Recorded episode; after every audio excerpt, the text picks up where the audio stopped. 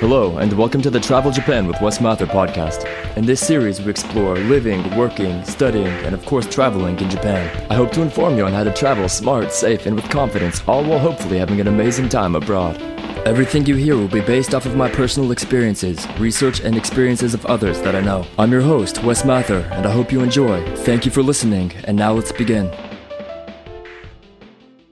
Um, welcome everybody to the Travel Japan with Wes Mather podcast, season one, episode eight. We are chugging along here, and uh, I'm joining you here today with our co-host Brandon Bates, as well as special guest Brett Williams, who uh, is a has lived in Japan, is a content creator that speaks on learning the Japanese language, a um, and uh, runs a martial arts studio, which is phenomenal, and pursues uh, film production, which is also very much something akin to my pursuits as well. So I'm excited to talk about learning the Japanese language today with uh, Brett Williams. Welcome to the show, Brett Williams, and how are you doing today? Hey, thanks for having me. I'm doing good. Uh, excited to spread the word of immersion learning because it's not very well known uh, method for learning a language. Fantastic. No, it's not known to me much at all. So I'm excited to learn as well too. I'm excited to learn from you. right? Yeah. And already, um, I would just like to say, uh, you have been a member of the Discord server we are part of, as well as we've interacted a fair amount on TikTok. I've had overwhelmingly positive uh, reviews and responses to the way that you've taught people and helped people learn the Japanese language, which is so kind of you and awesome. And also, uh, I've had so many questions about your language uh, teaching method, which I don't know about how to answer. so I'm excited to hopefully learn about that today. Nice. So uh, hopefully hopefully we can proceed from there.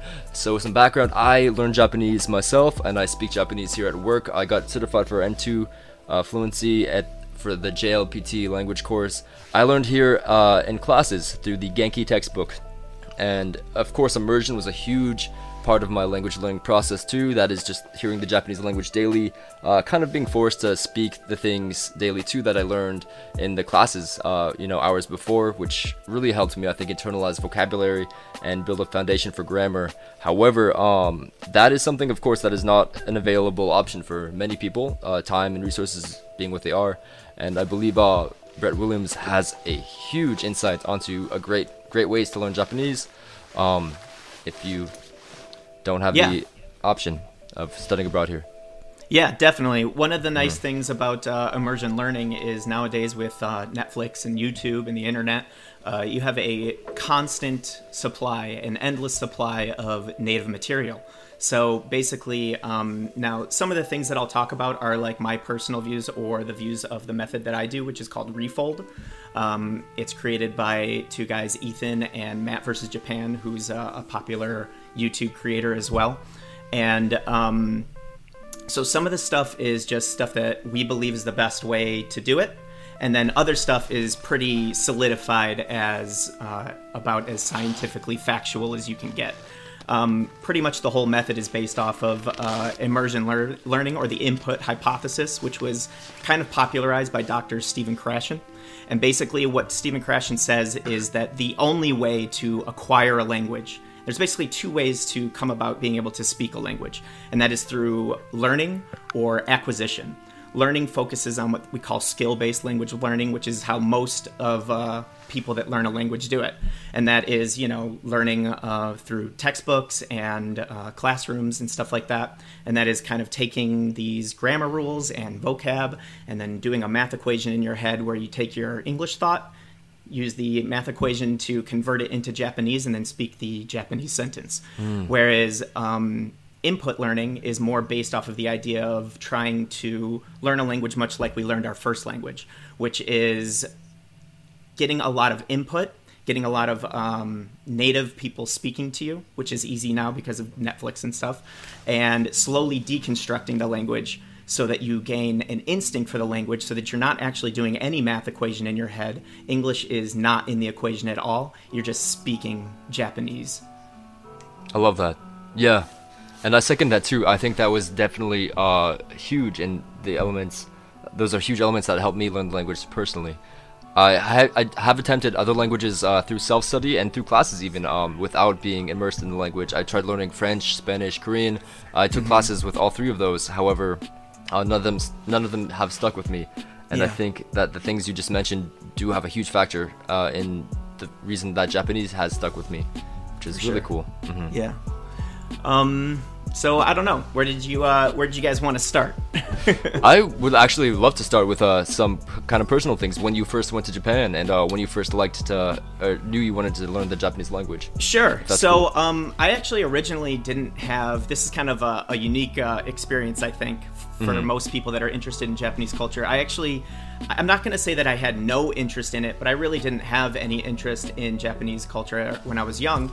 Yeah. Um, I, as a Taekwondo instructor, and I've been doing it since I was like 16. So when I was young, I was more interested in Korean culture because Mm-hmm. uh, my mentor, my instructor, is Korean. Um, He barely speaks English. I mean, he can get his ideas across, but he doesn't speak very good English. Uh, and you know, just he would always push on me like, "Oh, do it the Korean way. Oh, if this was Korea, you wouldn't get away with that." You know, stuff like that. So I was like more interested in Korean culture, and I wanted to go to Korea. And mm-hmm. then some friends of mine that were really into Japanese culture did study abroad in Japan, and they were like, "Oh, Brett, come on out, do study abroad, or not Yeah. do study abroad, but come stay with us while we're doing study abroad." And I'm like, "Dude, if I'm going to spend money to go all the way out there, I'm going to go to Korea." And they're like, mm. "Yeah, but you have a free place to stay and stuff like that." So I'm like, "All right, fine." I'm like, "Free place to stay, people to show me around. Uh, I'll go out there for a couple weeks." So I bought a plane ticket, two weeks. Uh, went out there, slept on their kitchen floor for two weeks, and two weeks later, I was like, uh, "Do you guys mind if I stay another two weeks?" And basically, that that continued on, and for the entire three month visa that I had, every Good. two weeks, every two weeks by clockwork, I would ask them if I could stay another two weeks, and they said it was fine. So I ended up just falling in love with the country. I really liked the culture. I loved the culture shock because it was my first time out of the outside the U.S. other than like Canada and uh, like the British Virgin Islands. So um, I see. yeah, so I, I really liked the culture shock. It was a lot of fun to just experience something completely different. And then when they went home after study abroad, I was like, yeah, I need to get back out there. So I ended up going back. I got my own apartment and started uh, just kind of living there. Um, I was doing kind of like freelance coding and writing. So I was able to kind of work from anywhere. So basically, it was just Wow. about trying to figure out how to get a place. And uh, I prefer not to get into how I did that because it's not strictly legal. But uh, No questions but- on my and end. I and I don't recommend it, and I didn't know it was illegal at the time. Otherwise, I wouldn't have done it. But um, yeah, it's uh, basically I just kept like going back on visitors visas and flying home every three months. Been there, So, actually, yeah. yeah. as long I fair. found out, well, maybe I shouldn't say this because then it'll incentivize people to do it. But I found out basically, as long as you fly all the way back to America, you're generally Mm-hmm. good. If you take a trip to Korea, they got like laser eyes on you. The, I, I did it like I did it like ten times back and forth to America. And then I did one wow. trip with my girlfriend to Korea, and when Yeah. I came back in, they looked at my passport and they're like, "Yeah, no more. You Oh, can't come, no you can't way. come back." Yeah, so I was banned from Japan for a year. No, that's wild. Everyone's, I've done that everyone's with Korea. worst nightmare. Yeah, exactly. luckily, at luckily at that point, I didn't have my own apartment, so uh, I was Ah. staying with a friend at that point because I moved from Tokyo down to Fukuoka. Uh, Oh, and yes, this area called Fukuoka. Dude, Fuku- Fukuoka is amazing. It's probably there's a, a town right outside Look at that. Fukuoka that. I lived in called uh, Takeo, and Takeo is my favorite place that I've lived, and it's just kinda, Mm-hmm. Really? it's like very inaka, yeah. Dang, taking some notes. And for listeners that don't know, Inaka means kind of countryside, which is very cool. Yeah. I love living in Inaka. It's a really like charming and kind of like local friendly environment, definitely. And Fukuoka is an amazing I, I would say you know more than me definitely, but like often beachside, right? Like a lot of Yeah. great oceanside uh, Yeah. cities and country um and towns that Yeah, That's amazing. I didn't know that. There's a lot of good oceanside stuff, and then also Mm-hmm. it's kind of like I would say um, it's it's probably kind of the foodie capital of Japan. That's how it felt to me. I have a Yeah. friend of mine that kind of disagrees with me on that. He's like, no, Tokyo's more foodie, but I'm like, I don't know, man. I feel like Tokyo has a lot of like big restaurants that have backers and stuff like that. Fukuoka to Uh-huh. me feels like it's got a lot of just little tiny restaurants that are probably Oh. Michelin quality that are owned and Uh-huh. operated by the chef. So I I, I. I kind of like that vibe a little bit.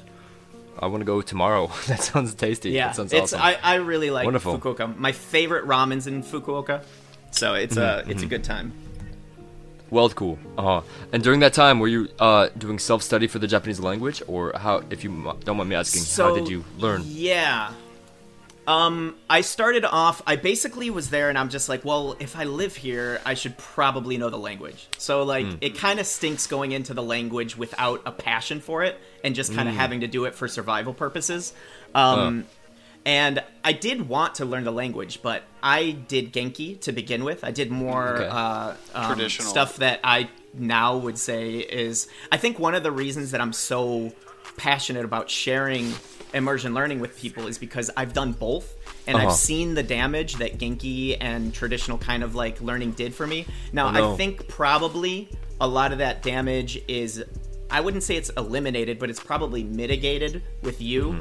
because you were immersing in the language. I unfortunately Ah. got I unfortunately had a lot of friends that were English majors and every time we were hanging out they were like speak English, speak English. So I kind of gave into that a little bit and got a little lazy. Um, Uh-huh. Yeah. But yeah, so I learned traditionally through like Genki and stuff like that, and um, I basically like plowed through the first two books in like six months and just like drilled and drilled and drilled alone in my room to the point where I could Two survive. books? Wow. What's it? Yeah. It's amazing. That took two years for me. I think. Yeah, yeah, I did. I did it pretty hard because I was like, well, I'm here, and uh I need to know how to say stuff. So I got to the point where, even though my Japanese wasn't good, uh, I could survive in most situations, and Yeah. I was probably a big like um, kind of. Uh, burden on people that were around me because I'd constantly ask them, "Oh, slow down. Oh, can you, you know?" Yeah, exactly. Yeah, me too. We all know what too. that feels like. I I feel that 100%. Yeah.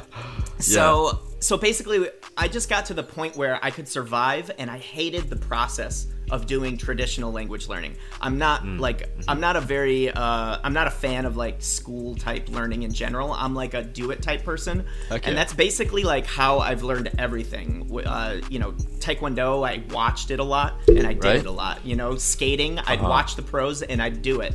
Uh, writing, Stephen King famously says, if you want to become a writer, the only way to get good at writing is to read a lot and write a lot.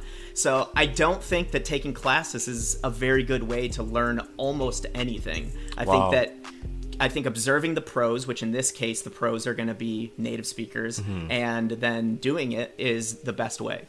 A man of many talents. First of all, that's phenomenal. That's awesome. Yeah, I, I, I have. It's it's definitely nice to have like a lot of things that you're good at, but it's also frustrating because you have like ADD, so you don't like master anything. you're Ah. not like the best in the world at anything. but I mean, that's um, fair. Yeah, Yeah, I support that. Although Taekwondo, I'm working on it, so nice. That's wonderful. yeah. That's really cool. And yeah, I do remember having some of my teachers when I was studying abroad here in Japan say similar Mm-hmm. things that the textbook is key uh, for basically just how to go about the process of learning. But really, the main thing is to pursue conversation. And over and over again, the, uh, the teachers would say that conversation is the best way to learn the language. And they would say that the, the way that the Genki textbook did approach the language was very formal, which was great because that is how you the safest way to introduce uh, a conversation with anybody is to speak formally however they said that when you're making friends here uh, you'll quickly learn that no one really speaks that way to one another the way that you're initially taught in the genki textbooks so I they- actually, Mhm.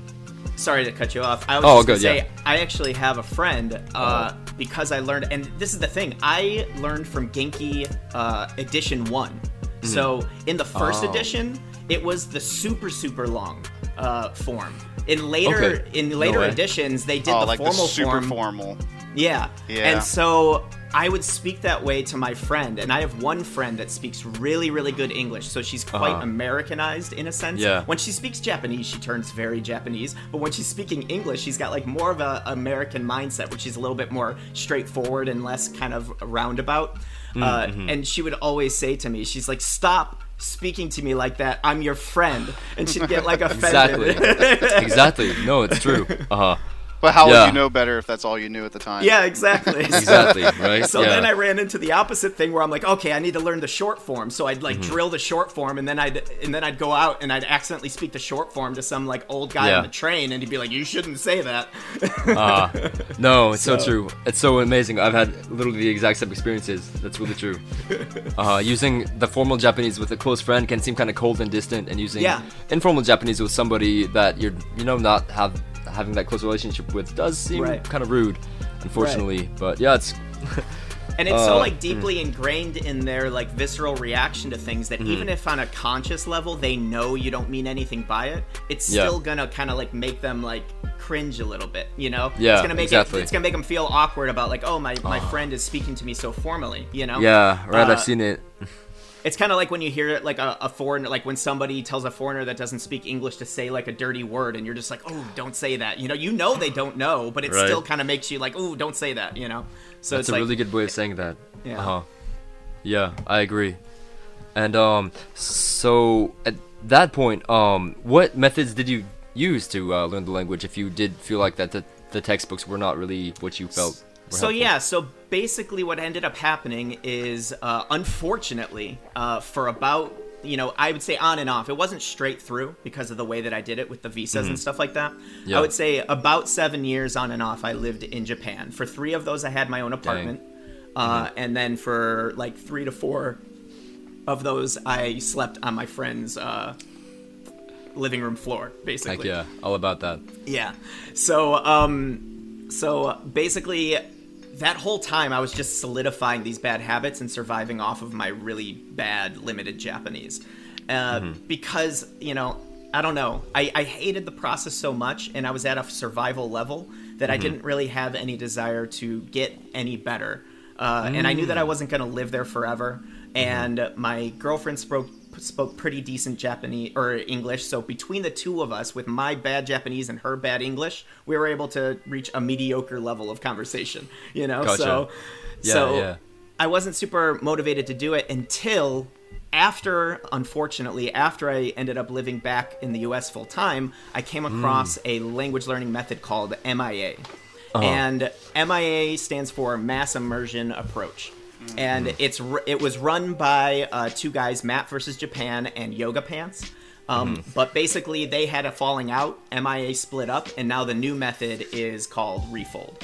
So they Okay. both kind of they co- both kind of went their own directions. Matt w- went with Refold, and Yoga went with uh, a, a method or not method a, a company called Migaku. So they both run them, but Matt I would say is kind of like for me he's like uh, the the method and theory kind of guru, and Yoga although he knows method and theory I would say is like tools. He makes really good tools for language learning. So he's got a lot of really good things that make. Um, I mean, we'll get into this maybe a little bit later, but it makes sentence mining really easy. And like when you're making thousands and thousands of sentence cards over years, every second you can shave off uh, means more time immersing. So more time with the language. So it's like really, really good.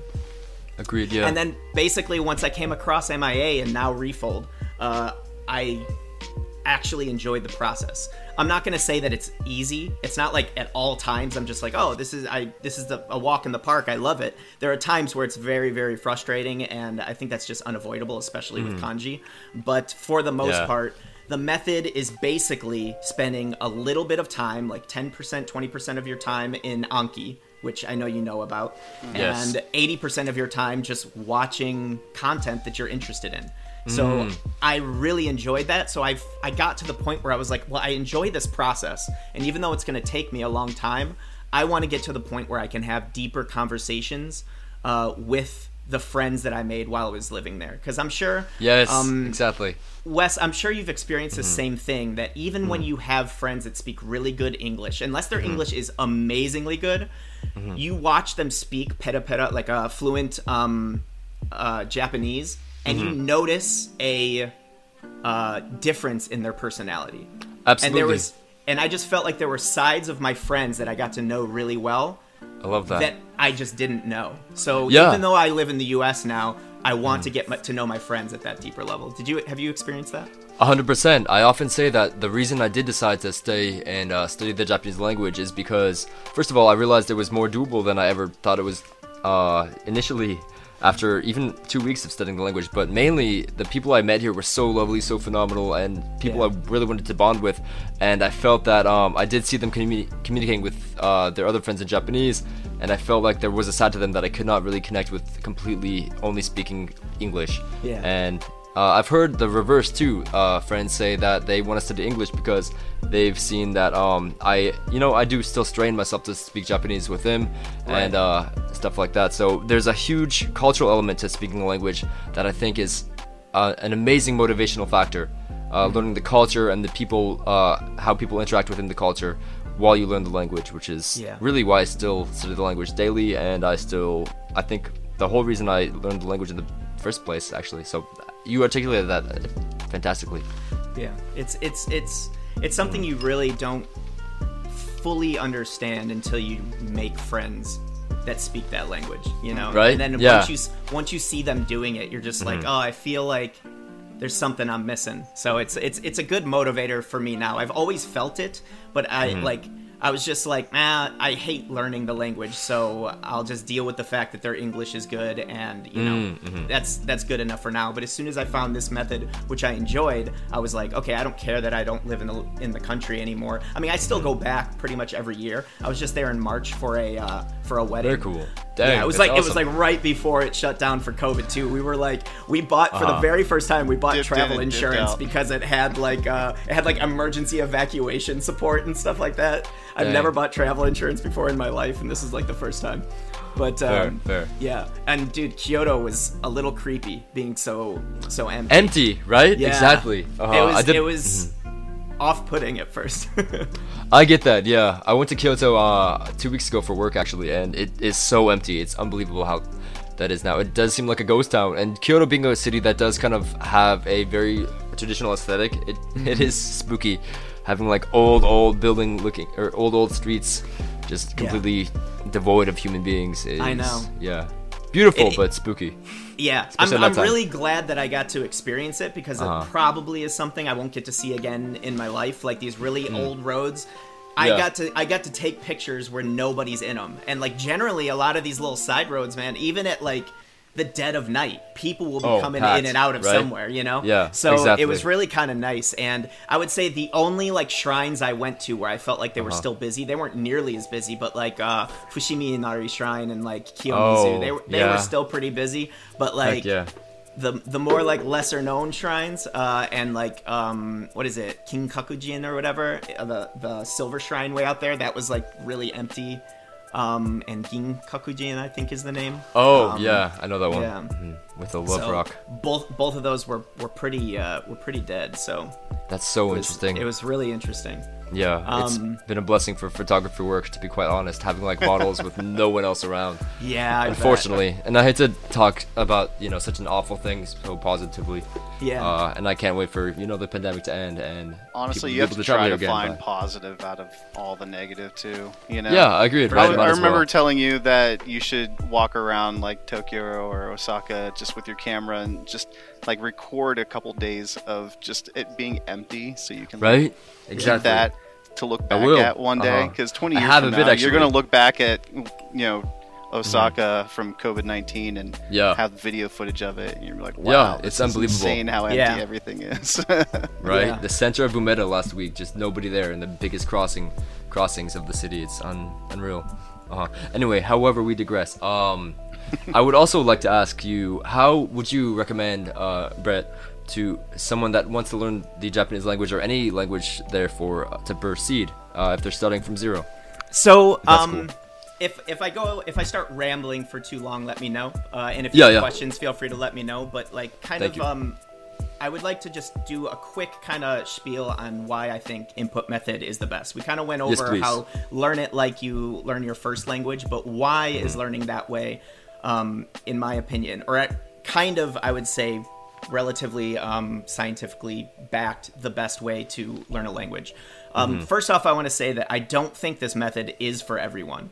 Uh, I think that if you are going on a trip and you don't care about reading, reaching a relatively at least intermediate or high level, uh, this method kind of comes with a lot of front loaded effort that isn't going to be worth it if you don't want to reach a high level. but I would be willing okay. to bet that most people say they want to reach a high level. And for example, with me, you also got to be careful because getting started off, you may think you just want to be able to, sur- to survive, but as soon as you get to that level, you're never going to be happy. There's Yeah. always the more you know, the more you realize you don't know, and the more that sticks out to you. Oh my gosh, I don't know that, and it makes you just absolutely feel like trash again. You know? It's Exactly. like oh gosh. So um, if you think that there's any chance of wanting to reach a high natural level in the language, I think it's best to do this from the beginning because it'll save you a lot of time. Some people say that uh, doing the traditional method is like uh, unfixable. I don't necessarily believe that. I think that it's just less efficient to get to the point where you're speaking really natural Japanese. Because I know that like I've been on basically an output hiatus. I haven't spoken in a year and two months except for that trip that I did in March, specifically because I noticed that even though I know the proper way now to say things through immersion, my Yeah. mouth and my muscle memory still defaults to the old let's translate English into Oh. Japanese. So I'm kind of like but I noticed that as my comprehension goes higher and higher and higher Uh-huh. and I get Yeah. more hundreds of hours of, of like really comprehensible native input, I noticed that that stuff is melting away. So I would say if there's any chance of you wanting to reach a high level, it's best just to do it from the beginning. Um, So why is this method uh, the best way? Well, as we kind of like talked about before, in the um, the traditional way of like teaching you these grammar rules really doesn't work. One of the misconceptions that people have about language is, you know, people love to get like really uh, up in arms about like, oh, that's that's grammatically incorrect. Oh, that's incorrect. But what a lot of people don't really understand is that grammar rules are actually an attempt to explain how language works. It's not what dictates what how language works. Language came first and it came naturally and people just kind of formed it from like you know different people's interpretation of what things were and it blended together based off of the areas. And then grammarians and academics came in and they're like okay we have to figure out how to explain this chaos. And they created grammar rules to explain it and basically Uh-huh. constantly they're coming up with new additions explaining new usage like a lot of people just got really upset because i think uh, webster's dictionary in, included what is it um, oh, what did people get mad about? I can't remember it off the top of my head, but something, um, something that people always say is like grammatically incorrect, but because people have used it for so long now, they It's added it as a grammatically correct. correct. It's it's sub, uh, it's like not standard, Mm. but it's still it's still in the dictionary as this is what you'll hear. I think it's irregardless. Yeah, irregardless. They just uh, Irregardless, yeah. Irregardless, they just added it, and people used to get up in arms over it long. But that's because Really? grammar rules and and definitions and dictionaries come from usage. Usage isn't dictated by that. Um, wow. So it's and and you'll notice like with grammar rules when you're reading them all the time. If you're like reading, uh, I'm sure you have like a um, what is it? The uh, dictionary of basic Japanese or whatever. Um, Yeah, uh-huh. Of basic Japanese grammar. If you notice as you're going through it, constantly they're saying like, "Oh, in this case it's used for this. In this case it's used for this." But there are exceptions. Like So- all Yeah. the time We- it says, "But there are So, exceptions." you know. uh, not to interrupt, but we do have a few pretty good comments here on the Twitch Sure. stream. Um, it looks like we have one uh, question that says, "Do you guys recommend using uh, Anki for their flashcards, or do you think that it's better to take the time and make your own flashcards to help with memorizing?" That's a really good question. Mm-hmm. Um, is it okay if we postpone that question for a few minutes? I just want to kind of get through the, the basic Yeah. spiel in the beginning. Awesome. Gotcha. Because I definitely have uh, views on what I think is best for that. so, Sweet. Let's see. did you want to do another question? Sorry. Oh yeah. Um, I'm trying. Maybe a couple simple ones. Uh, this Sure. one here is asking: Is it better to learn Japanese by yourself, with an app, or with a teacher? I mean, to me, that's it's uh, personal preference. But I mean, I taught. I was. I'm more self-taught, but I know it definitely helps when you're speaking to a teacher as well. I, I, I personally think, and we'll get into uh, why in a, in a couple seconds, but I personally think it's best to learn uh, by yourself. Um, I feel like I there until much later when you're ready to output, because we de- in at Refold we generally recommend that people don't output until their comprehension is pretty high. Um, so that's one of the front-loaded kind of investments that a lot of people find off-putting. But the main reason for that is because uh, if you don't understand what you're hearing, then you can't start building instincts for how it works. It's kind of like um, imagine somebody telling you to paint in, you know, to paint a beautiful, colorful picture when you still only hear in black and white or see in black and white. So, like, Oh. first you have to be able to see the colors. First, you have to be able to hear the sounds, understand the words, and then you start picking up, like, oh, how does this color blend, blend with that? How does this word blend with that? How does this work with the particles and stuff like that? So, it's it's hard not to output early. Um, it's hard to output early unless you're doing a kind of skill based way because the way that skill based works is it teaches you this rule you take your english thought and you convert it so you can speak from the beginning whereas with input method it takes much more of a front loaded investment of getting to a high level of comprehension first I get that. Yeah, yeah that makes a lot of sense. So, um, so what I was saying really quick, uh, I'll try and get Yes. through this really quick. But what I was saying Appreciate it. about um, grammar is um, the the reason that I don't think that this works, this construction based kind of classroom uh, textbook method, is because that's not how uh, language works. And that's not how we as natives think about our own language. Like, for example, um, if I said to you the big red dog or the red big dog, both of you would probably agree that the big red dog sounds more natural, correct? Yes. We don't know why that is. Well, actually, there is a gr- there are grammar rules that dictate or that explain that in a certain order, like uh, you know, color comes first and size comes next. There is an actual thing. But if we sat down and actually studied and learned and drilled these exact orders that you have to put these things in, and you start doing this complex math equation in your head, uh, it's very quickly going to cause you to be out of the conversation because you're constantly thinking in your head, how do I construct my next sentence? You're not present in the conversation. Yeah, You're not you're not I as agree. fully listening to them. So that's Uh-huh. why I think acquisition is a much uh, better way to go about learning the language because you get to that level where you're not doing any math in your head. You know, if, Yeah. If these if grammar rules really were how language was put together, then Google Translate 10 years ago would have been the best translation service in the world because computers Right. Uh-huh. are way better at rules than we are. You just program them in there and they execute them perfectly every single time. But Yeah. um but they're not. It's just it isn't until recently when they started applying really complex mathematical like algorithms that actually they feed them hundreds and hundreds and thousands and thousands and tens of thousands of books that Mm-hmm. translation services have started getting better because basically now what those algorithms are doing is they're acquiring language instead of learning the grammar rules. Oh, that's amazing. Yeah. Yeah. And I get that a ton actually. Um mainly mainly because a lot of my friends here do ask me to help them with their English homework, which I don't know Right. the answers to. Um Yeah. they're like asking for the grammar rules and I know what sounds right, I know what sounds wrong in English, of course. Exactly. But I can't explain why and because I have never studied that um, I could probably do a better job at doing that uh, with Japanese because I studied that more recently and I studied the rules Right. uh, entailing so. But yeah, I I uh, I think I would fail a Japanese English test to be quite honest. and I would be Uh, willing to bet. mm. Now maybe you've maybe you've had enough input at this point where this isn't as true, but I'd be willing to Mm. bet that you probably still very much um, converse with what we call a monitor, which is you're Mm. constantly thinking about the thing that you need to do and how you need to arrange it in order to say it properly. Oh. Right? Yeah, Like absolutely. That would be the case. That's very interesting. I would say that there's certain things that you probably like. For example, like with me, um, very early on, because we hear it all the time. When somebody says "genki," there's no Mm-hmm. Yeah. there's no translation that happens, and there's no Ah. point when you want to say "oh genki desu ka." There's no Mm-hmm. point that I think, "oh, how do I ask them how their day is or or how they're doing today?" It just comes out because I feel genki. I Mm-hmm. Yeah. feel I want to say genki, and I say it. And this Mm-hmm. method is all about getting to that level of familiarity with I love that. with the whole language. Almost habitual. Like um, Exactly. You would, would think of the language, so respond Right. in the language. And basically, the way that the way that we get to that level is Uh-huh. by postponing output uh, and focusing on input. Because Mm-hmm. definitely one thing that I've noticed, uh, having learned the language the way that I did, is that people very quickly can peg your skill level. Mm-hmm. And you get an overconfidence in your skill in the language because they are literally custom making language that is fit for your current level, not for the level you want to achieve. Oh, I feel you. Yeah. Yeah. Uh huh.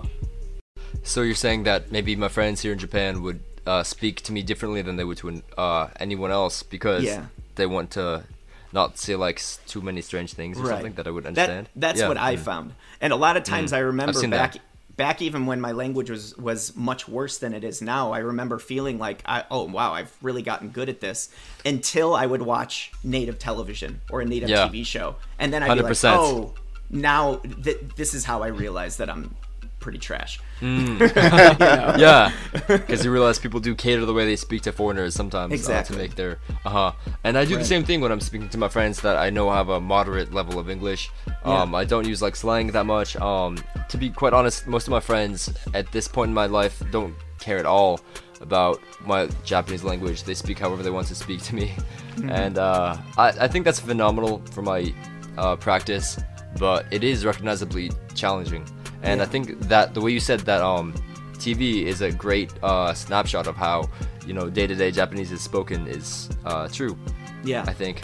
That's yeah, a great way it's to gauge it's your- really it's really nice, and it's also nice because um, until you get to a certain point, uh, there's almost like a kind of a um, a point where you reach once you're at about 98 99% comprehension of native japanese you mm-hmm. kind of start needing conscious study less. Like you don't need the anki as much because you mm. can start actually getting exposure to things through immersion and understanding what things mean through context. But until you get to that kind of critical mass um, having a controlled environment is much easier because I remember going out and even when I was doing Genki, I'd be like, okay, I'm gonna go out and I'm just gonna like go speak to somebody at a bar and I'm gonna power through this. And I just felt so bad. I was just like, I don't understand a thing this guy is saying. I have to ask him to repeat everything a hundred times. It was just, it felt like I was drowning in the language. And that's Oh. kind of the nice thing about doing this like upfront uh, concentration on input and comprehension is that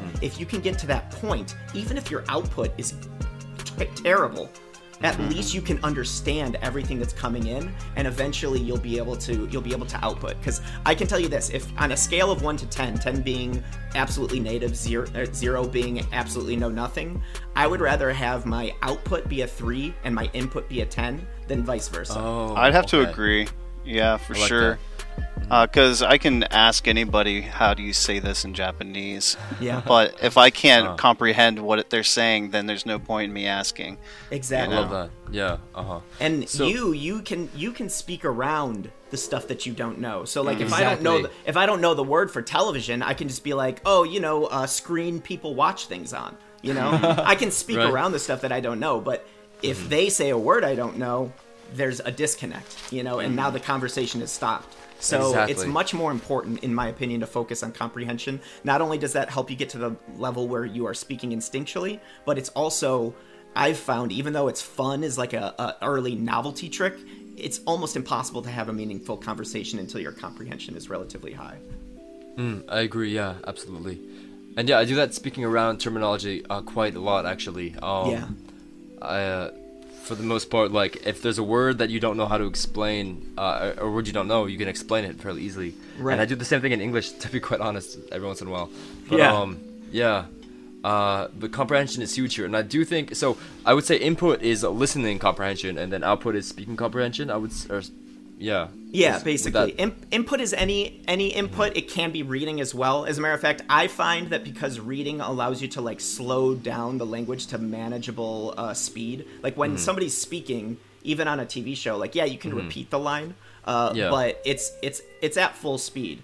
So like sometimes it's nice just to stop, pull up the subtitles, and read it, so you can really kind of like focus on new concepts and new words that you've never come across before.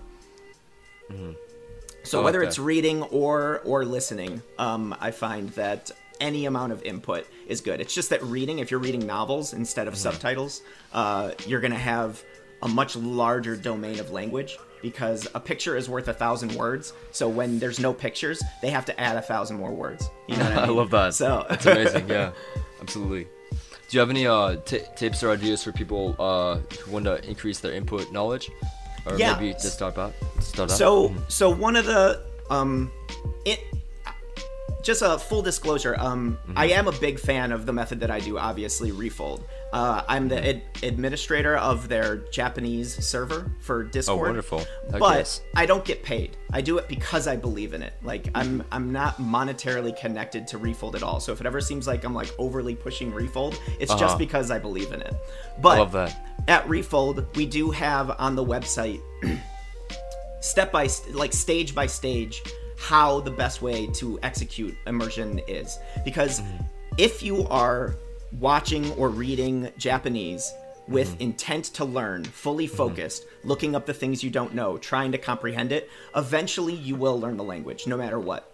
But if you want to learn it in three years instead of eight, it's good to kind of you know uh, benefit from the experience of people like Matt versus Japan and Ethan that have learned languages, or Matt I know at least has learned a language to an extremely high level. I remember sending one of the reasons that I was very into MIA is because I sh- I sent a video of him speaking Japanese to my friend and I took away the video. And I'm like how's how uh how um does this person speak? What like because I wanted to hide the fact that he was a, a foreigner, and I was like, "What um what like dialect do you think this guy is speaking? It sounds Oh. like it sounds like Kansai to me, but I'm not very Uh-huh. good." And she's like, "Oh no, he's definitely from Tokyo." No way. Yeah. What? So very fluent, very natural, yeah, huh? so he was he was very he was very good. Um, I love that. Uh, and uh, she did say that like um like oh you know there's there's some things that are a little off he might have spent time down south or something like that but Mm-hmm. he sounds like he's from tokyo i'm like oh well he's actually from i think portland or something like that That's so interesting. Wow. Yeah. That so yeah, and I would like to take this time to also say that uh, I have seen your speaking Japanese abilities, and I've watched them with my friends here from Japan also, and every, I agree. This the way you speak Japanese sounds like the way my friends speak Japanese here, uh, like Oh, nice. fluently, natively, and my friends you. here agree. So it's fantastic, and if that's anything uh, to contribute to just the validity, the validity of it, anything you say, that's that's what I have. It's fantastic. and i will Points. definitely say this uh, i'm still Uh-huh. on my journey i'm still not at my what i consider the level that i want to be at matt Yeah. is probably 10 times better than me and Oh, yeah. he's the one that created you know this method and worked on this method and uh, Mm-hmm. you know um, i do i will say that like even though i had faith in this method because it's basically how i learned almost everything that i enjoyed learning in my life it's basically. Yeah. like i said it's watching the pros and then doing it there are there were times during the first year that i was like oh man I, I feel like I'm learning nothing. That's one of the downsides Oh. of immersion learning, is that the more you start to realize you know, um, actually, I can even uh, show you guys a little uh, a little diagram I have here if you want. I'd love to see. Yeah, absolutely. Okay, so this this little diagram kind of explains uh, immersion learning and how you feel. So the the axis on the left is your subjective comprehension, so how well you think you're understanding, and then the axis on the bottom is your actual language ability.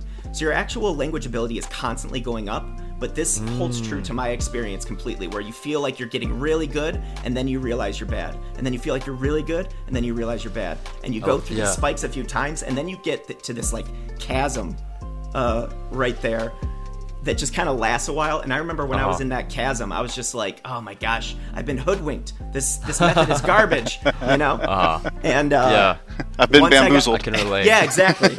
and then once I got through that chasm, once I got through that kind of like plateau, and like it was for me, it was almost like overnight. I, I just like I was so discouraged, and then I was watching an anime, and I'm just like, oh, I literally just understood that whole episode. Right? Yes, And exactly. it was like it was like instantly, and I was just like, Uh-huh. oh, I, I like came to this realization, and I just so happened to get motivation lucky to the that core. yeah, and it was and it, and at that moment I had even more faith in the method, you know.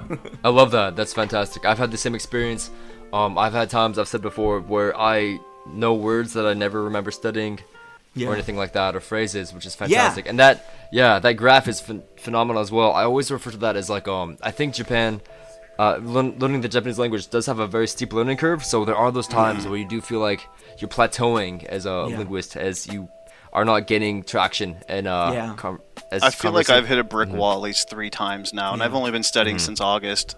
Like I mean, yeah. like a brick wall. Like I, Yeah. Oh, yeah. like, to the point where like I want to take a few days off because I feel like intimidated by where I am in my studies. Mm-hmm, You Yeah. know?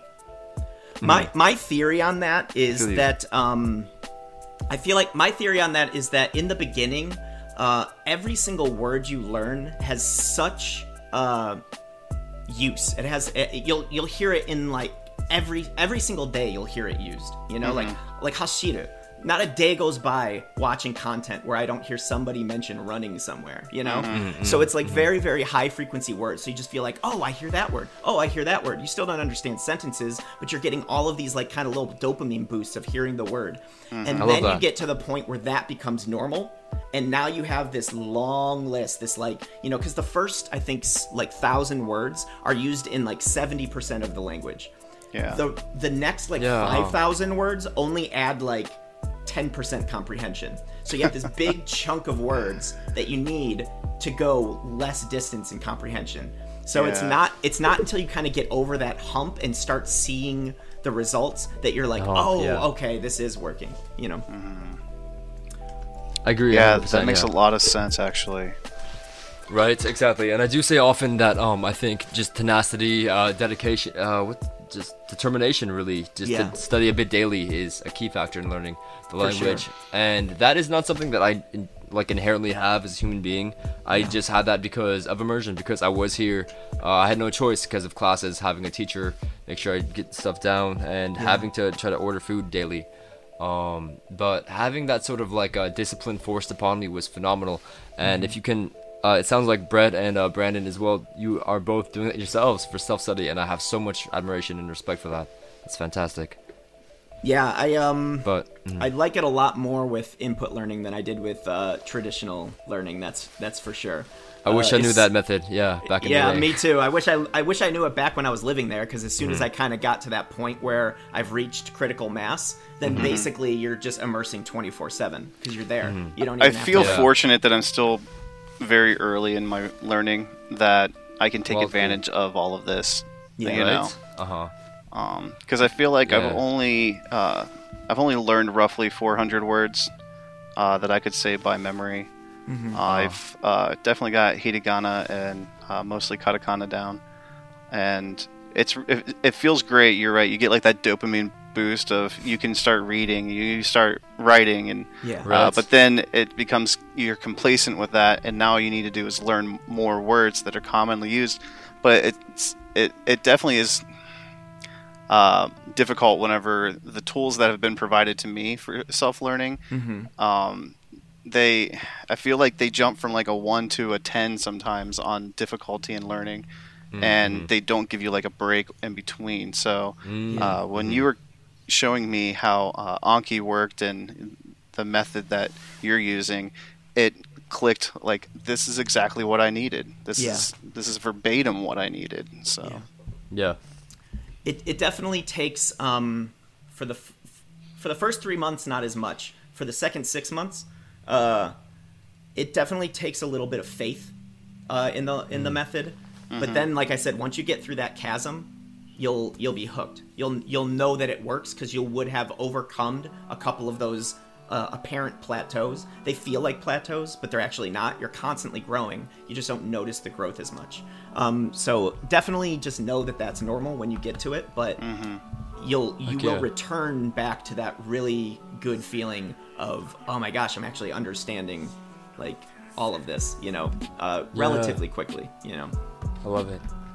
There there are two quick points i wanted to touch on and then uh, hit up some uh, questions i Some know questions we in the comments. the, uh, Yeah. question Sounds good. just because i remember that these two examples when i was being introduced to this method really meant a lot to me so i'm hoping that this will help it click in people's minds i should have brought water um, so uh, one is uh, going back to the whole like grammar thing. Um, one thing that really kind of stuck with me was the idea that I started to notice that things can be 100% completely grammatically correct and still sound unnatural. One of those things is um, Wes. I'm not. I'm not sure if you've really uh, come across this phrase yet in everyday use because it's not like super common unless you like Yeah. live with somebody. But Uh-huh. if you live with somebody, one thing that you're constantly asking is, "Have you seen my?" Like, have you seen my phone? Have you seen my keys? Uh huh. And if I was to say that using Genki, I would say, "Oh, ore no keitai mita or mimashita or Yeah, yeah, uh-huh. something like that, right? Exactly, And that's uh-huh. 100% completely grammatically correct. yeah. Uh huh. But it's Exactly. not how Japanese people would say it. When I would mm-hmm. say Oh, that, my, my girlfriend would like tilt her head like a, you know, like this for a second, trying to think of what I was saying, and then she'd be like, "Oh, okay." Because what Oh, they would yeah. say is, "Oh, oh, keitai shiranai? Do you not know my keitai, or do you not know my cell oh, phone?" That is so interesting. Yeah. And Yeah, the thing is uh-huh. though is that languages are filled with thousands and thousands of thousands of these. And you if mm-hmm. you try and drill them all instead of just getting a feel for them, it's mm-hmm. in my opinion going to take much longer and also like I said you're going to always have that monitor where you're like, Yeah. "Oh, what do they say in this case?" instead of just having it come out. Um, The other thing is this idea of acquired uh, skill.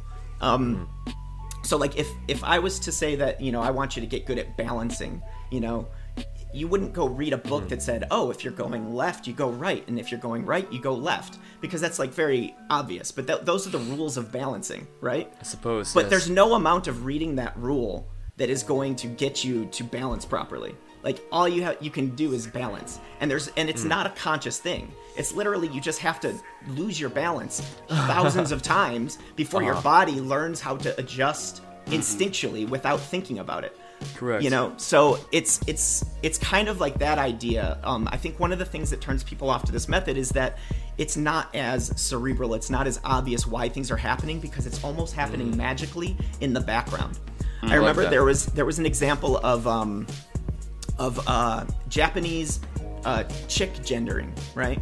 So back in the day, like when when chicks are first born, the uh, parts that make them a certain uh, uh, male or female are so small that you cannot tell if they're male or female. Yeah. But Did not know that. but in order to properly sort them so that they know which ones are going to lay eggs and which ones aren't, they need to know. So when they're born, what they what the Japanese ended up coming up with is a method for gendering a chick that is inexplainable. It's just basically they would look at the area and they can't even explain why they know, they just know. And the way that they would train new chicken genders is by having a master stand behind them and say, guess what? this is? And they would say male? And they would say no. Oh female. And they would just do that over and over until the apprentice could just do it instinctually. And they couldn't explain exactly what they were doing. This wild. is basically how how language acquisition works. It's our subconscious pattern recognition brain getting tons of exposure so that we just work in the language automatically Very trial and error, I would say. Just Yeah. like, uh, I get that. And the nice thing is, is unlike output, which is another reason why I recommend holding output if you can. Obviously, someone in your situation, uh, Wes, you wouldn't be able to. You're living in the country, um, so I'm not saying that it's detrimental. Uh, some Mm-hmm. yeah. people say it's detrimental. I personally think that as long as you still have a focus on fixing it, you'll be able to fix it. But Yeah. um, I do think it's the most efficient way to wait till your comprehension is high like because that. um, Good to know. because when you're inputting, there's an automatic built-in uh, feedback loop of did I understand this or did I not. When you're Ah, outputting, uh-huh. there is no automatic feedback loop of did I say this properly or did I not. So it's more Yeah. efficient to focus on the mechanism that's going to feed your instincts rather than try and output early and potentially form bad habits before you have an instinct for the language. Yeah, I get that. Dang, that's amazing. If if possible, you know. yeah, yeah, without a doubt. Um, But in the what end, are some sticking with it. resources? Sorry. Sorry, I was just gonna say, but in the end, sticking with it Okay. is more important than a optimal, you know, path for a robot. So in Yeah, the end, take all that. these things with a grain of salt because if you end up quitting, then that's way less efficient than anything you could do. So Yeah. make sure you know what makes you Spanish. motivated as well. I know Yeah, whenever I force 100%. myself to do my session every day of uh, practice and learning, I feel like I Uh-huh. have to, like, I have to genuinely like take out my English brain Yeah. and put in my Japanese brain. And Yeah. That's so interesting. you know what I mean? Like, because I'm trying to absorb everything as much as I can as if I was a child. right. You know. Yeah. Um, love And by doing that, I try to uh, just completely forget entirely all English grammar that I Yeah. can. You know, I'm trying my hardest to think specifically 100% Japanese grammar whenever I'm reading, writing, and I'm practicing uh, my, you know, vocabulary. So, That's that's Yeah. really good because Japanese, uh, Wes, I would be willing, I would think that you agree with this uh, in your experience, but in my experience, Japanese is so unbelievably different from English. It's like Yeah. hard to even believe it. Like yeah, it's so different reversed. True like that. everything and not only that but just like the way that they express things like the information that they Mm, put mm-hmm. into a sentence compared to not put into a sentence the mm-hmm. way that they think the way that they you know kind of beat around the bush and the way that you have to read the air of a situation like all these things Oh, are yeah. so unbelievably different So from true. how we Uh-huh. interact in english I i think the number one thing people can do to uh, speed up their language acquisition process, or one of the number one things they can do, is to never ask yourself, uh, why is that? Because almost everything's going to be different than English. Oh, just accept do- it, huh? Yeah, just accept it. Why Like do they have different counters for everything? It's it's just because the it's the way it is. Don't worry Ah. about it. You know. yeah, I feel that. That's a good Yeah. point. Exactly. And if you are in a Japanese language course, like no one wants to take the time to literally have the teacher explain that kind of thing. Yeah, Anyway, exactly. Good point. Don't be that kid for real. And um, yeah. Honestly, I ask myself that honestly internally daily, but I do agree that just uh, approaching it kind of like wholeheartedly, just with a full open mind, accepting everything for the way it is, uh, not trying to compare everything to your native tongue, your native culture. Because I do think you did touch on one of the most important points for me is um, that learning the language does go toe in toe with learning the culture and the way that people think, even if it's more, I am I, how do you say that in English? Uh, ambiguous sometimes in Japan, the way you communicate. Uh, you say things and you expect your uh, communication partner partner to read more in between the lines. Read it. Yeah. Yeah. Uh, Say- saying things like, uh, uh, sore wa Yeah. chotto. It's like, oh, that's a little. Exactly. I would yeah. I would always think to myself back when I was studying Genki, my girlfriend would say that and be like, "It's a little what? I have no idea what you're trying to say." Uh huh. Exactly. Yeah. So for listeners that don't know, choto means like a little bit. Uh, you could say like choto karai, which means a bit spicy. Choto osoi, a little bit late. However, if you want to decline plans or something, or you want to say no to something, you can just say ah soro choto, and you just stop there. Like that's a little bit, and then you assume that your uh, the partner you're talking with will uh, just not expect you to say why you don't want something to happen, which is fine, which is cool. Actually, very convenient to be honest. And now when I hear that, I just think no, that makes sense. yeah. It's so strange because whenever I hear like certain grammar structure or how how certain sentences are structured um, Mm-hmm. in Japanese, like if you were to like break it down in like a literal translation, sometimes I think to myself like that would seem rude if you said that to someone here, you know. Yeah. But I'm sure if you were to word. also break certain because they try to keep their pronoun pronouns out, you know, and Uh-huh. um, that way there's not really any pointing fingers in a weird weird way about who you're talking about that, or what yeah. you're talking about sometimes. But I feel Yeah. like it'd be also the same way in Japanese if you were to do literal translations. Because like if you ever go to like Google Maps and look at restaurant reviews in anywhere in like Tokyo, it seems like everyone's being really rude, but they're not because it's just Google doing a literal translation because Right. it doesn't have like Mm. the phonetics of not understanding that That's there's so no pronouns in that sentence, Right. so they add them to make up for it. Right? Yeah, for sure. No joke. The other crazy Yeah. thing about Japanese that I've noticed is that um, if you translate Spanish word for word, you'll almost always understand what's being said. If you translate Japanese word for word, you almost always don't understand what's being said still. Yeah, very It's true really actually. Weird. Yeah. Right? Yeah. That Did we so want to look over some of these comments then? That's uh, it looks like Yeah, um, Twitch to seems to be the uh, chat of choice. Um, Gotcha, gotcha. We haven't really had Uh, too many people comment. Yeah, Um, I, I apologize everybody for my long spiel, but it, it does take some uh some explaining great. to kind of understand the process. Yeah. Yeah, no, very much appreciated taking the time. Did you want to go that. back to that first question that we were wanting Yeah, to go back what was to? it about Anki? Yeah, it says, uh, do you guys recommend using Anki for their flashcards, or do you think it's better to take the time to make your own flashcards Mm-hmm. to help with memorization? Yeah.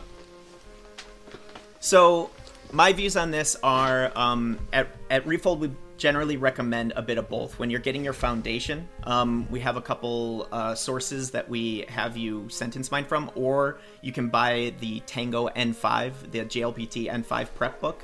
And the thing that's different though is that we have them not really focus on the textbook itself, but literally just focus on deconstructing the sentences. So you go from sentence to meaning.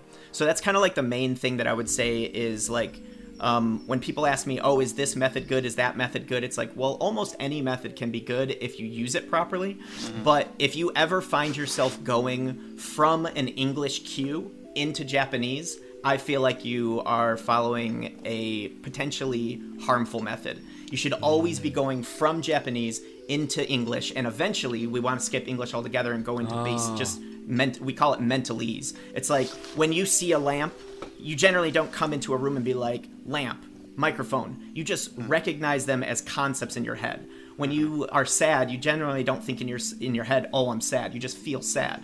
So that's what we call like mentalese. It's it's it's void of language. So eventually, you just want to go into straight mentalese. Um, But that takes a long time. That takes probably a couple years to get to that point. But you use English as it. But you always want to go from Japanese into meaning. Um, Very cool. But once you get that foundation, once you're through those kind of like core 1,000 uh, sentences that are in that deck, then we do what's called sentence mining. And sentence mining is all about searching for low hanging fruit. So while I'm immersing, I'll be listening for sentences where I understand everything except for one element, one grammar rule, one use of a, one new use of a word, one new vocabulary, anything, just one element. It's those kind of like perfect low hanging fruit sentences that you want to hunt down, and then we add that to our Anki deck and study it and basically slowly chip away at the language one perfect sentence at a time. That is so interesting. Yeah, I do the same thing here still. Oftentimes, like there's a word I don't know or something like that, that I kind of just uh, guess. I just an edu- educated guess on words I don't know. And same with reading kanji. Uh, context, the context of the sentence can lead me to guess the meaning if I don't quite remember what the word means. If that's Yeah. what you're talking about. Uh-huh. Okay, we got a question that says, is it possible to go to Japan with a friend as an exchange student, or is that not possible? Oh, I read the yeah, I read that comment actually. Very cool. Uh, I believe like if you're in the same school, I don't see any reason against it. That's the way I came to here to Japan. Uh, my friend told me about an exchange program that they had signed up for, and uh, I jumped on board myself, which was how I first got here, which is very cool.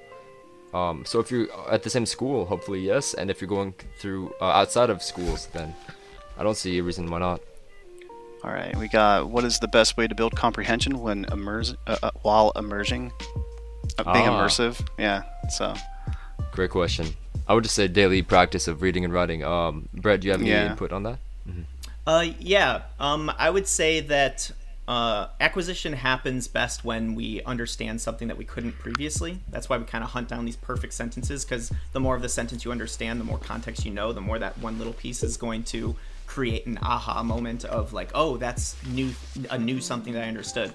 So one of the things in the beginning, unfortunately, there's just going to be a a time where your comprehension isn't very high and you're just literally searching for things on a word level. So you'll be looking for like the, you know, few words that you know. But one thing that can help is by engaging in audio visual uh, content because the pictures can add a lot of context. And even if you didn't you know understand one sentence or 10 sentences you can still kind of follow the story and know what's going on. And someone might hold up a ball and say ball and then you're like oh the word for that's ball. And you come you know the the visuals will help uh, create these kind of like moments and bridge the gap between comprehension Yes, agreed. Uh huh.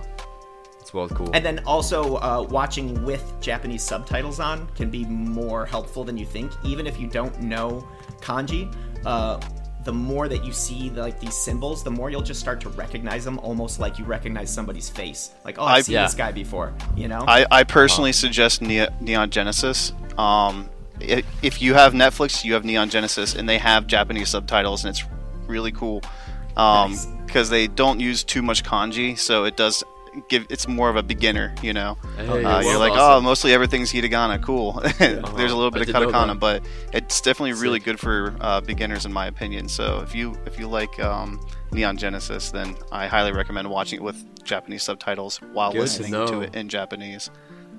Heck yeah, I like that a lot.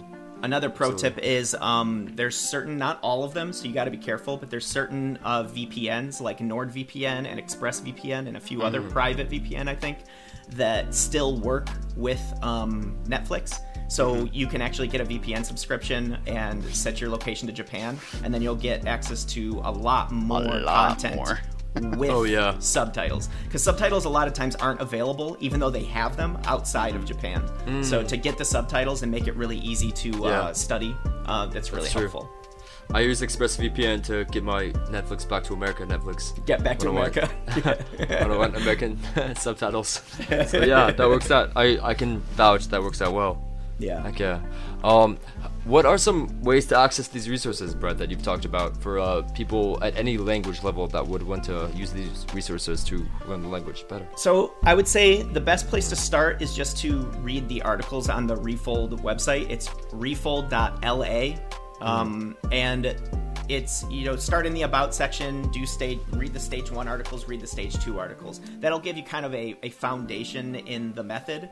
And then I would say the best thing to do would be to join the Discord because the articles aren't ready yet, but then there are specific um, Japanese articles that we have that show you step by step Awesome. how to apply the method to Japanese specifically. Or if you want to learn a different language, we also have like Korean and Chinese and Spanish and all sorts of other servers as well. Very cool. That's fantastic. Yeah. Heck and it yeah. goes through everything. It goes through hiragana, katakana, getting a foundation in kanji, and then it gives Mm-hmm. you the the foundation for tango and how to go through all of the steps. It's really nicely laid out.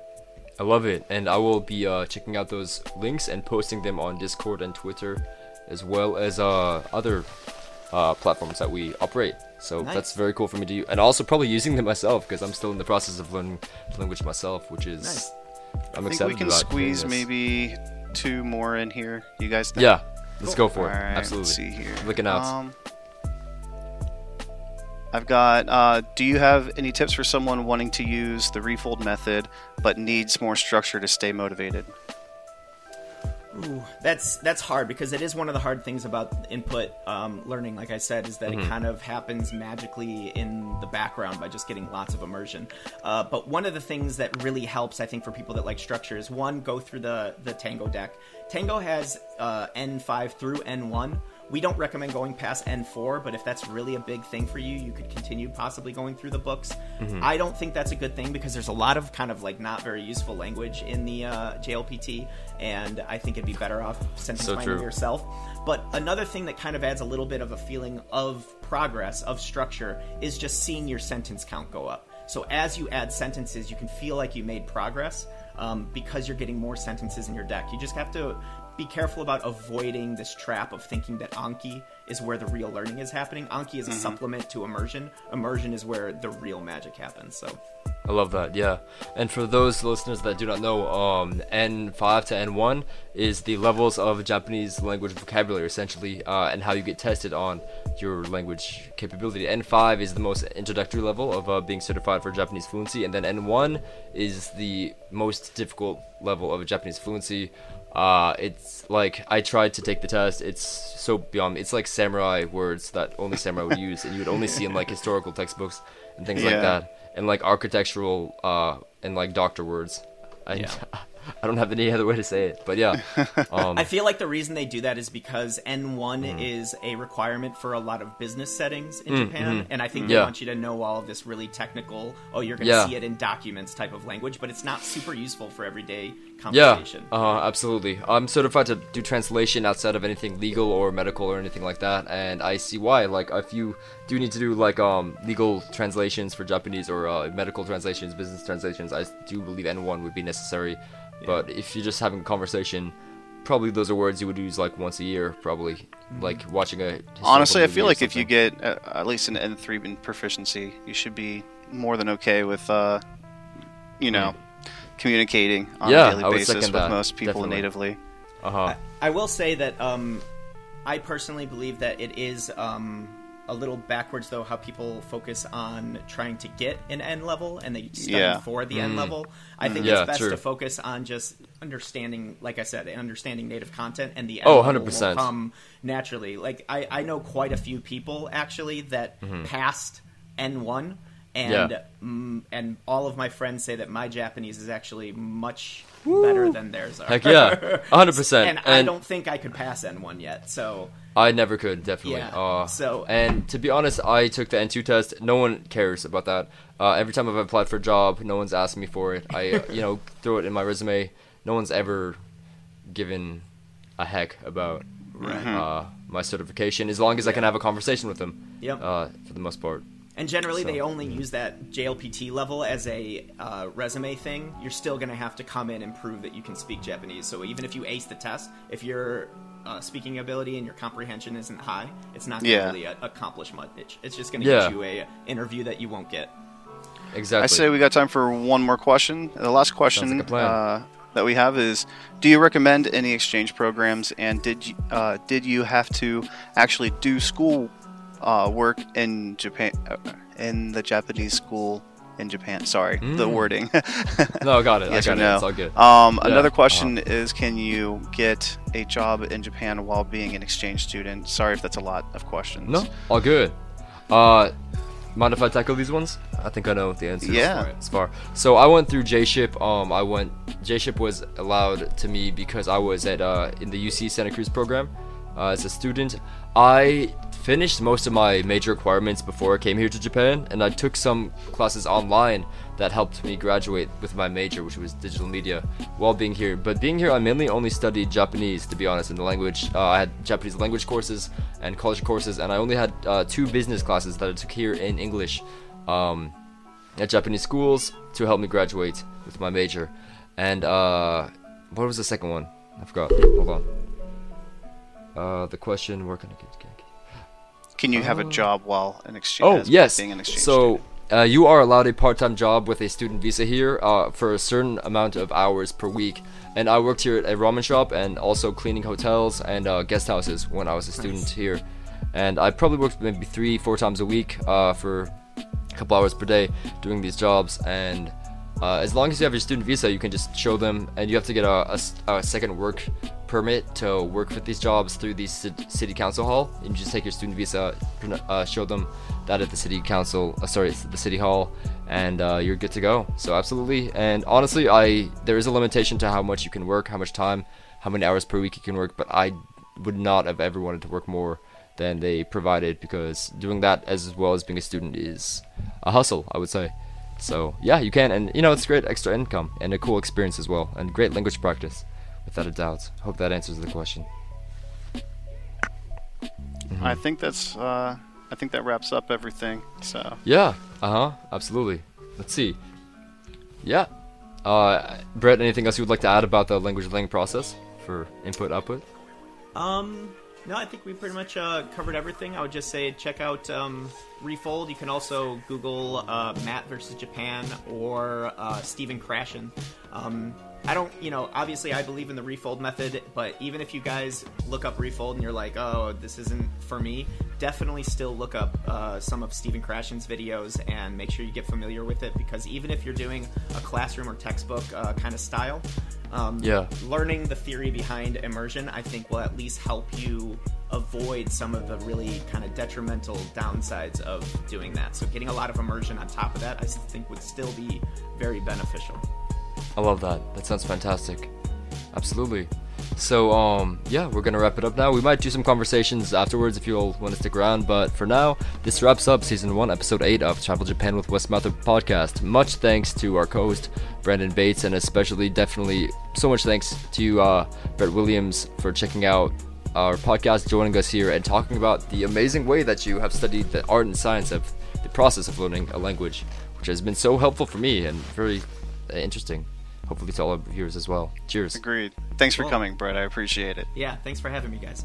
Yeah, hundred percent. Uh, for all you, yeah, Brett Williams has a YouTube channel as well as a TikTok, Brett Williams Films. I highly recommend checking out both of them, and hopefully you can learn more uh, through his content there. And I hope you all also join us in further podcast live streams, which we will be doing further on weekly. Thank you so much for joining, and have a good week. Later.